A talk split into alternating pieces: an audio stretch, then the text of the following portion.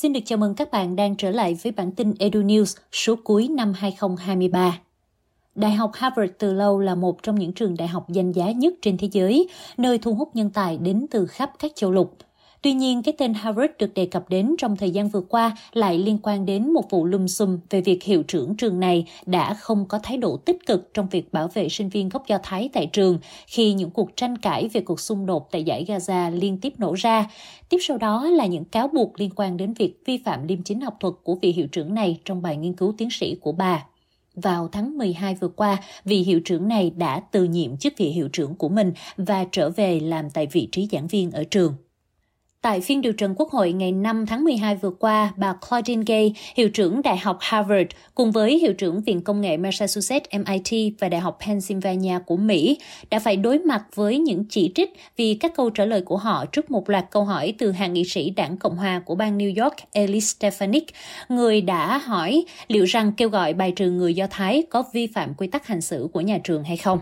Ba vị hiệu trưởng này đã được triệu tập trước Ủy ban Giáo dục và Lao động do Đảng Cộng hòa lãnh đạo để trả lời các cáo buộc rằng các trường đại học này đang coi nhẹ việc bảo vệ sinh viên Do Thái trong bối cảnh gia tăng những lời kêu gọi bài Do Thái, khi cuộc xung đột tại giải Gaza trở nên căng thẳng hơn với những cuộc tấn công chiếm ưu thế của phía Israel và con số thương vong của người Palestine đang dần tăng lên.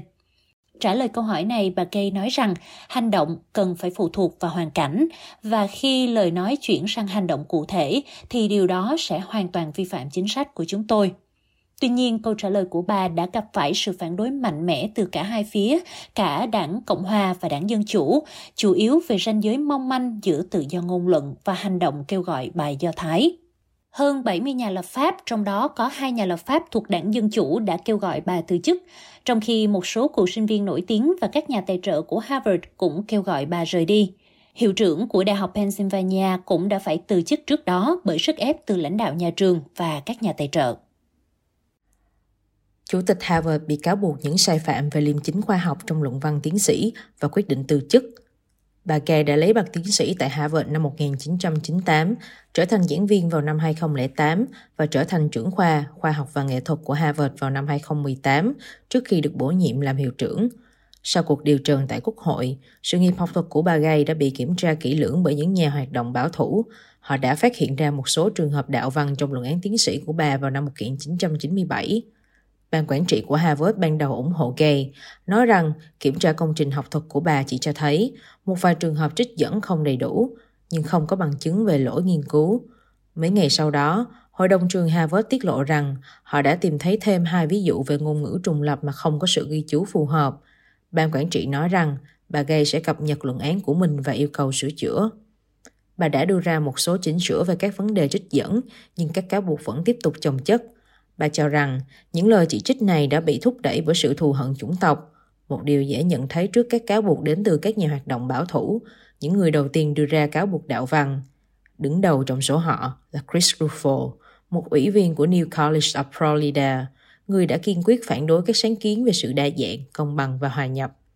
Vào tháng 12 vừa qua, bà Gay đã từ chức bất chấp tuyên bố ủng hộ gần đây của tập đoàn Harvard, một trong hai hội đồng quản trị của trường đại học, nhằm khẳng định sự tin tưởng của họ đối với vị hiệu trưởng này. Đại học Harvard và Đại học Pennsylvania là hai trong số 8 trường đại học thuộc khối Ivy League danh tiếng của Mỹ, cũng là những trường đại học hàng đầu trên thế giới. Hiện nay trong khối Ivy, 6 trên 8 hiệu trưởng là nữ, chỉ còn hiệu trưởng Đại học Princeton và Đại học Yale là do nam giới đứng đầu. Và trong số 8 vị hiệu trưởng này, chỉ có duy nhất bà Claudine Gay ở Harvard là phụ nữ da màu. Bà đồng thời là hiệu trưởng da màu đầu tiên trong lịch sử trường Harvard.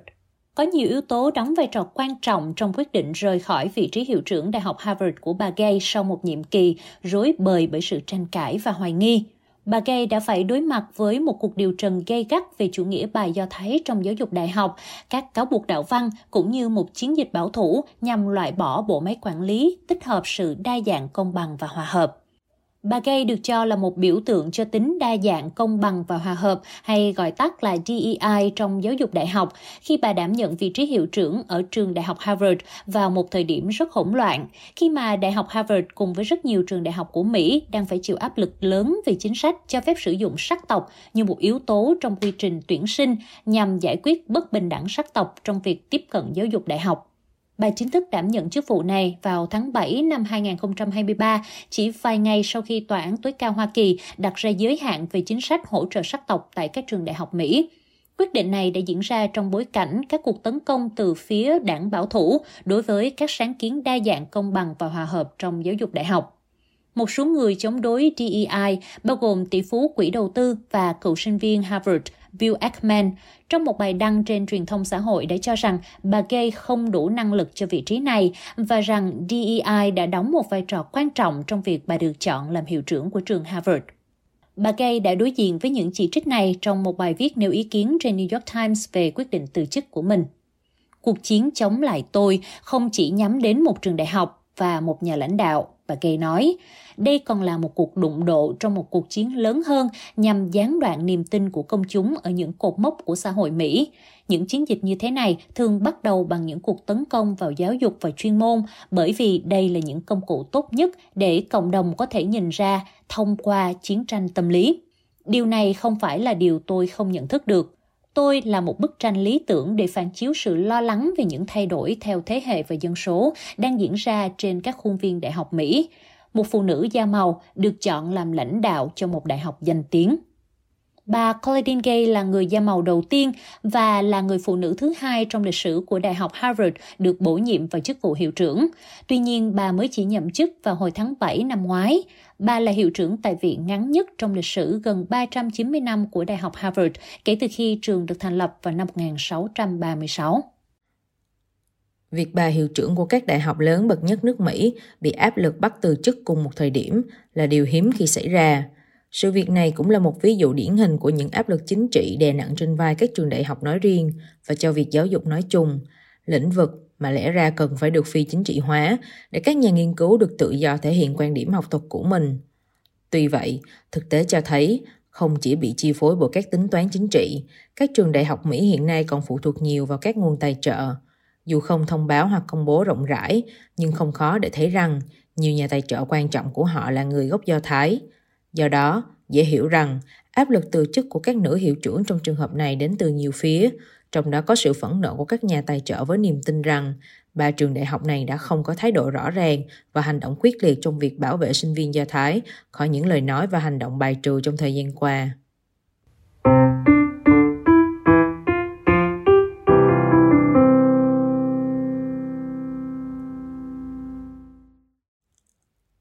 Cách thức các trường đại học xét xử các trường hợp đạo văn.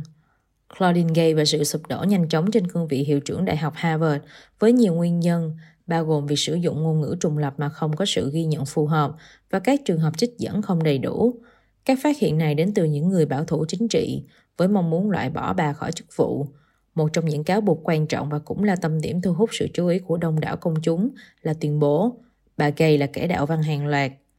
Tại các trường đại học ở Hoa Kỳ, các quy trình xét xử đạo văn thường tách biệt. Theo Bertram Gallen, thành viên danh dự hội đồng quản trị của Trung tâm Liêm chính học thuật quốc tế, một tổ chức phi lợi nhuận, hầu hết tất cả các trường đều có chính sách liêm chính trong học thuật, trong đó đưa ra các kỳ vọng và định nghĩa về liêm chính học thuật, thậm chí đưa ra hướng dẫn cụ thể cho sinh viên cách sử dụng các nguồn thông tin một cách hợp lý và khóa học tránh đạo văn như tại Đại học Harvard hay tại Đại học John Hopkins. Trong số các trường đào tạo 4 năm, dù không có dữ liệu cụ thể, nhưng Pentram Gallen cho rằng đạo văn của sinh viên là phổ biến nhất. Với cáo buộc giảng viên đạo văn, cô nói rất ít phổ biến vì rất khó để có thể theo dõi các trường hợp, trừ khi, như trường hợp của Gay, khi chúng trở thành những tin tức. Eaton, tổng biên tập của tạp chí quốc tế, lưu ý về sự liêm chính trong giáo dục. Dữ liệu thường chỉ giới hạn ở sinh viên, tôi vẫn chưa thấy một báo cáo về tính liêm chính trong nghiên cứu nào từ bất kỳ trường đại học nào tiết lộ hành vi sai trái của các nghiên cứu sinh hoặc giáo sư. Cô nói thêm, hầu hết các trường đại học rất kiên cưỡng phải đưa ra một báo cáo như vậy vì nó có thể gây tổn hại đến danh tiếng của trường. Điều này khiến các tổ chức giữ kín kết quả bất kỳ cuộc điều tra nào, mặc dù chúng có thể được công khai nếu học bổng được trao dựa vào nguồn tài trợ từ một cơ quan chính phủ, chẳng hạn như Quỹ Khoa học Quốc gia.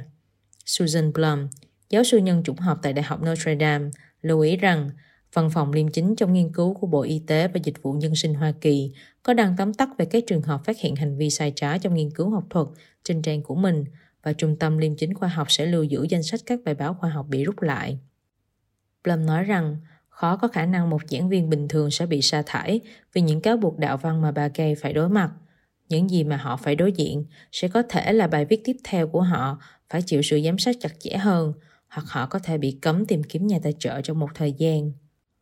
Đối với câu hỏi liệu có những khoảng trống khi xác định đạo văn là gì hay không, câu trả lời sẽ là có. Nghiên cứu đã chỉ ra rằng các học giả thường không thể thống nhất được về cách định nghĩa đạo văn và cách đo lường mức độ nghiêm trọng của nó. Việc diễn giải kết thúc và đạo văn bắt đầu từ đâu? Việc bỏ đi một vài dấu ngoặc kép và trích dẫn trong các đoạn văn ngắn là lười trích dẫn hay cố ý đạo văn. Những câu hỏi này không chỉ xoay quanh trường hợp của bà Gay, mà chúng vẫn luôn được đặt ra ở khắp mọi nơi trong các trường đại học. Xin được tiếp tục bản tin với những tin tức quốc tế. Tại một số trường học ở Israel, học sinh gốc Ả Rập và Do Thái sẵn sàng chia sẻ cảm xúc với nhau. Vào thời điểm mà sự ủng hộ cho hòa bình ở mức độ thấp, các cuộc trò chuyện tại các trường hand in hand của Israel về cuộc tấn công ngày 7 tháng 10 2023 và cuộc chiến ở Gaza nghe có vẻ khác biệt so với những nơi khác. Trong một số lớp học được trang trí bằng các chữ cái tiếng Do Thái và tiếng Ả Rập, một nhóm học sinh lớp 3 nhắm mắt, đặt tay lên đùi và đồng loạt hít một hơi thật sâu. Và thở ra nào, tiếng một giáo viên nói với các em. Đây là các học sinh người Do Thái và người Ả Rập đang theo học tại trường Makren, Hand in Hand ở Jerusalem, một trong sáu cơ sở song ngữ ở Israel, bắt nguồn với lý tưởng rằng người Israel và người Palestine có thể học tập và chung sống trong hòa bình. Và một ngày gần đây trong tháng này, ngay sau khi lệnh ngừng bắn tạm thời ở Gaza sụp đổ và viễn cảnh hòa bình dường như xa vời hơn bao giờ hết, các em học sinh đã cùng nhau thực tập thiền. Nếu hòa bình khu vực dường như không thể đạt được vào lúc này, thì ít nhất các em có thể cố gắng tìm kiếm sự bình tĩnh nội tâm. Các trường học trên khắp Israel hầu hết đều bị chia rẽ về tôn giáo và ngôn ngữ, đang nỗ lực tìm cách giúp học sinh đối phó với các vấn đề về mặt cảm xúc trong cuộc xung đột nguy hiểm nhất trong một thế hệ. Tại các trường hand in hand, nơi mỗi lớp có hai giáo viên, một người Do Thái và một người nói tiếng Ả Rập, cuộc trò chuyện về vụ tấn công ngày 7 tháng 10 và cuộc chiến sau đó diễn ra ở giải Gaza nghe có vẻ khác biệt rõ rệt so với các trường học khác. Hay Saleh, một công dân Palestine của Israel và là một giáo viên nói tiếng Ả Rập của học sinh lớp 3, nói với các học sinh của mình. Chúng ta có thể có ngôn ngữ, tôn giáo và văn hóa khác nhau, nhưng chúng ta chọn ở đây cùng nhau. Để đạt được mục tiêu đó, các trường học hand in hand nhấn mạnh việc xử lý chấn thương cá nhân và thế hệ. Họ trình bày lịch sử qua lăng kính của cả người Israel và người Palestine, đồng thời nuôi dưỡng mối quan hệ giữa người Ả Rập và người Do Thái từ thời thơ ấu với hy vọng rằng họ có thể kéo dài đến tuổi trưởng thành. Chúng ta cần làm bạn với nhau và không gây chiến. Một học sinh tại trường Jerusalem nói bằng tiếng Ả Rập. Chúng ta có thể sống trong hòa bình. Một em khác nói bằng tiếng Do Thái. Một em nói tiếng Ả Rập khác cho biết ngay cả người lớn và trẻ em cũng có thể chấp nhận nhau và chúng ta có thể an toàn. Từ sống trong lều đến nghỉ học, đây là lý do tại sao biến đổi khí hậu là cuộc khủng hoảng về quyền trẻ em. Một tỷ trẻ em, gần một nửa dân số trên thế giới, sống ở những quốc gia dễ bị tổn thương về khí hậu. Một phần ba dân số trẻ em trên thế giới bị ảnh hưởng bởi cả khủng hoảng khí hậu và nghèo đói. Theo UNICEF, thời tiết khắc nghiệt đã khiến ít nhất 43 triệu trẻ em phải di dời trong 6 năm qua, tương đương với 20.000 trẻ em mỗi ngày, bị buộc phải rời bỏ nhà cửa và trường học. Tuy nhiên, chưa đến 3% quỹ khí hậu toàn cầu quan trọng được ghi cho việc hỗ trợ trẻ em kể từ năm 2006, theo báo cáo từ các thành viên của Liên minh sáng kiến quyền môi trường trẻ em CERI, Plan International Save the Children và UNICEF. Điều thực sự quan trọng là phải đảm bảo cuộc khủng hoảng khí hậu được thừa nhận và giải quyết như một cuộc khủng hoảng về quyền trẻ em. Inger Asian, giám đốc điều hành của Save the Children, nói với Euronews Green tại COP28. Nếu chúng ta không thừa nhận việc này, khả năng rất cao là chúng ta có thể bỏ qua trẻ em, nhóm người chịu ảnh hưởng nhiều nhất nhưng lại đóng góp ít nhất trong việc gây nên khủng hoảng khí hậu. Tại sao Đan Mạch có tỷ lệ bắt nạt học đường thấp nhất châu Âu? Đan Mạch, cùng với Thụy Điển và Phần Lan, là một trong những quốc gia có tỷ lệ bắt nạt học đường thấp nhất châu Âu. Một trong những cách Đan Mạch dùng để giải quyết vấn đề quấy rối trong trường học đó là thiền và âu yếm. Đây là thói quen buổi sáng của học sinh tiểu học tại Susie Hockman Scott, khi mà các học sinh có thể tâm sự nếu gặp bất kỳ khó khăn gì, cũng như được chia sẻ về những gì các bạn thích hoặc không thích. Hitchcock cho biết, các học sinh vẫn được học đọc, học viết như những trường khác, nhưng ở một không gian mà các bạn cảm thấy an toàn. Đó cũng là sứ mệnh của chúng tôi để tạo nên một ngôi trường như thế để các em phát triển các kỹ năng xã hội tại trường. Bên cạnh đó, các học sinh còn được học cách chung sống với nhau khi các bạn luôn được làm việc trong các nhóm khác nhau và không phải lúc nào cũng là cùng một nhóm bạn thân của mình. Chính nhờ thế mà các học sinh được học cách giao tiếp cũng như dung hòa những ý tưởng khác nhau. Phương pháp này là một trong những chương trình đào tạo tại các trường học ở Đan Mạch, nhằm ngăn chặn bạo lực học đường ngay từ khi còn học mẫu giáo.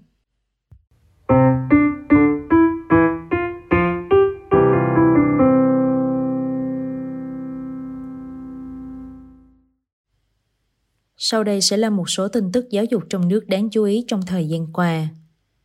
Nhiều trường đại học lần đầu thông báo tuyển sinh ngành thiết kế vi mạch bán dẫn. Nhiều trường đại học Việt Nam lần đầu tiên tuyển sinh ngành thiết kế vi mạch bán dẫn trong năm 2024. Các trường đại học này bao gồm Trường Đại học Bách khoa Hà Nội, Trường Đại học Công nghệ và Thông tin Truyền thông Việt Hàn, Trường Đại học Sư phạm Kỹ thuật, Đại học Đà Nẵng, Trường Đại học FPT. Các trường đại học này đều có định hướng đào tạo chuyên sâu về thiết kế vi mạch, nhằm đáp ứng nhu cầu nhân lực lớn cho ngành công nghiệp bán dẫn đang phát triển mạnh mẽ tại Việt Nam. Ngành thiết kế vi mạch là ngành khoa học kỹ thuật chuyên thiết kế, phát triển và sản xuất các mạch tích hợp IC. IC là các thành phần điện tử nhỏ, được sử dụng trong nhiều thiết bị điện tử hiện đại như máy tính, điện thoại di động, ô tô. Trong khi đó, ngành bán dẫn là ngành công nghiệp sản xuất các thiết bị điện tử sử dụng chất bán dẫn. Thị trường bán dẫn toàn cầu đang có tốc độ tăng trưởng nhanh chóng. Theo dự đoán của các chuyên gia, thị trường này sẽ đạt giá trị 1.000 tỷ USD vào năm 2030. Việt Nam là một trong những thị trường bán dẫn tiềm năng nhất ở châu Á. Chính phủ Việt Nam đã đặt mục tiêu phát triển ngành công nghiệp bán dẫn thành ngành kinh tế mũi nhọn trong thời gian tới. Việc nhiều trường đại học Việt Nam lần đầu tiên tuyển sinh ngành thiết kế vi mạch bán dẫn là một tín hiệu tích cực cho thấy sự phát triển của ngành công nghiệp bán dẫn tại Việt Nam. Chính thức trở lại quyền chọn sách giáo khoa cho nhà trường. Bộ Giáo dục Đào tạo vừa ban hành thông tư 27 quy định về việc lựa chọn sách giáo khoa trong các cơ sở giáo dục phổ thông. Thông tư này có hiệu lực thi hành kể từ ngày 12 tháng 2 năm 2024. Điểm khác biệt lớn nhất của thông tư mới này là quyền quyết định chọn sách giáo khoa được giao về cho các cơ sở giáo dục thay vì Ủy ban Nhân dân cấp tỉnh như trước. Theo đó, mỗi cơ sở giáo dục thành lập một hội đồng lựa chọn sách giáo khoa, giúp người đứng đầu cơ sở giáo dục tổ chức lựa chọn sách giáo khoa. Hội đồng bao gồm người đứng đầu, cấp phó người đứng đầu, tổ trưởng tổ chuyên môn, tổ chuyên môn, đại diện giáo viên, đại diện ban đại diện cha mẹ học sinh của cơ sở giáo dục. Số lượng thành viên hội đồng là số lẻ, tối thiểu là 11 người. Người tham gia biên soạn sách giáo khoa không nằm trong hội đồng chọn sách. Chính vì thế, Phòng Giáo dục Đào tạo có nhiệm vụ thẩm định hồ sơ lựa chọn sách giáo khoa của các cơ sở giáo dục thuộc phạm vi quản lý, cũng như báo cáo Sở Giáo dục Đào tạo về kết quả thẩm định và danh mục sách giáo khoa được các cơ sở giáo dục thuộc phạm vi quản lý lựa chọn.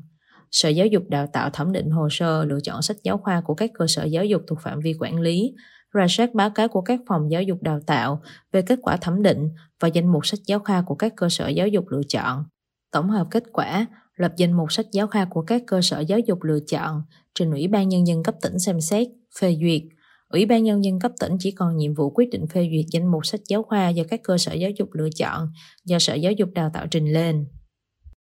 Nhiều giáo viên ngoại ngữ thấy thách thức với việc dạy kỹ năng nghe nói. Phần lớn các giáo viên ngoại ngữ đều chia sẻ họ tự tin vào năng lực dạy kỹ năng đọc và viết hay ngữ pháp cho học sinh, nhưng thấy thách thức hơn với việc dạy kỹ năng nghe và nói. Đó là một nội dung đáng chú ý trong báo cáo thường niên về dạy học ngoại ngữ tại Việt Nam do Viện Khoa học Giáo dục và Ban Quản lý Đề án Ngoại ngữ Quốc gia công bố mới đây. Tuy nhiên, báo cáo này chưa đề cập đến tình trạng thiếu giáo viên dạy tiếng Anh ở cấp tiểu học theo chương trình giáo dục phổ thông mới 2018. Trong khi đó, báo cáo của Bộ Giáo dục Đào tạo cho biết cả nước đang thiếu khoảng 4.000 giáo viên tiếng Anh phổ thông. Khó khăn hơn khi tình trạng thiếu giáo viên ngoại ngữ ở một số địa phương dẫn đến việc các giáo viên phải dạy nhiều giờ trong một tuần, vì vậy họ không có đủ thời gian để tự học hỏi, phát triển chuyên môn, tìm hiểu phương pháp dạy học mới đáp ứng yêu cầu đổi mới dạy học theo phương hướng phát triển năng lực cho học sinh. Phản ánh của báo Thanh niên vài năm gần đây cho thấy có những huyện vùng cao ở phía Bắc như Mèo Vạc, Hà Giang, Mù Căng Chải, Yên Bái gần như trống vị trí giáo viên tiếng Anh, phải dựa vào sự giúp đỡ dạy trực tuyến ở trường học Hà Nội của các mạnh thường quân hoặc điều động giáo viên từ các thành phố lên. Có nơi như trường tiểu học, trung học cơ sở Cao Sơn, huyện Bá Thước, Thanh Hóa không có giáo viên môn tiếng Anh, cũng không có sự hỗ trợ nào, nên hết học kỳ 1, học sinh vẫn không được học môn này. Cuối cùng là một thông tin về việc một chứng chỉ tiếng Anh mới được công nhận tại các trường học ở Việt Nam. Bộ Giáo dục và Đào tạo vừa quyết định công nhận các cấp độ của chứng chỉ tiếng Anh Pearson English International Certificate, gọi tắt là PEIC, tương đương với các bậc của khung năng lực ngoại ngữ 6 bậc tại Việt Nam. Bộ chứng chỉ PEIC là chuẩn năng lực tiếng Anh quốc tế bao gồm 4 kỹ năng nghe nói đọc viết dành cho học sinh, sinh viên và người đi làm. Bài thi PEIC được chia thành 6 cấp độ, tương ứng với 6 bậc của khung năng lực ngoại ngữ châu Âu CEFR, giúp đánh giá sát sao năng lực và sự tiến bộ của người học qua từng giai đoạn cải thiện năng lực ngôn ngữ. Chứng chỉ PEIC được cấp bởi Tập đoàn Giáo dục Pearson, một trong những tổ chức giáo dục uy tín và lâu đời nhất thế giới, đồng thời cũng là hội đồng khảo thí lớn nhất Vương quốc Anh.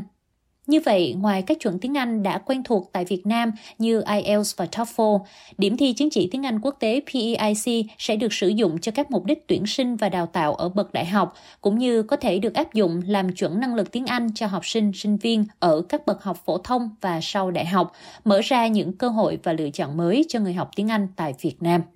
Bản tin Edu News cuối cùng của năm 2023 xin được kết thúc tại đây. Xin chân thành cảm ơn sự ủng hộ, đồng hành và góp ý của quý vị và các bạn trong một năm qua. Hẹn gặp lại quý vị và các bạn trong những bản tin Edu News của năm mới 2024. Kính chúc quý vị đón Tết Giáp Thìn yên vui, đầm ấm cùng người thân. Chúc quý vị và gia đình một năm mới khỏe mạnh, an khang, mọi sự thuận hòa. Xin chào và hẹn gặp lại.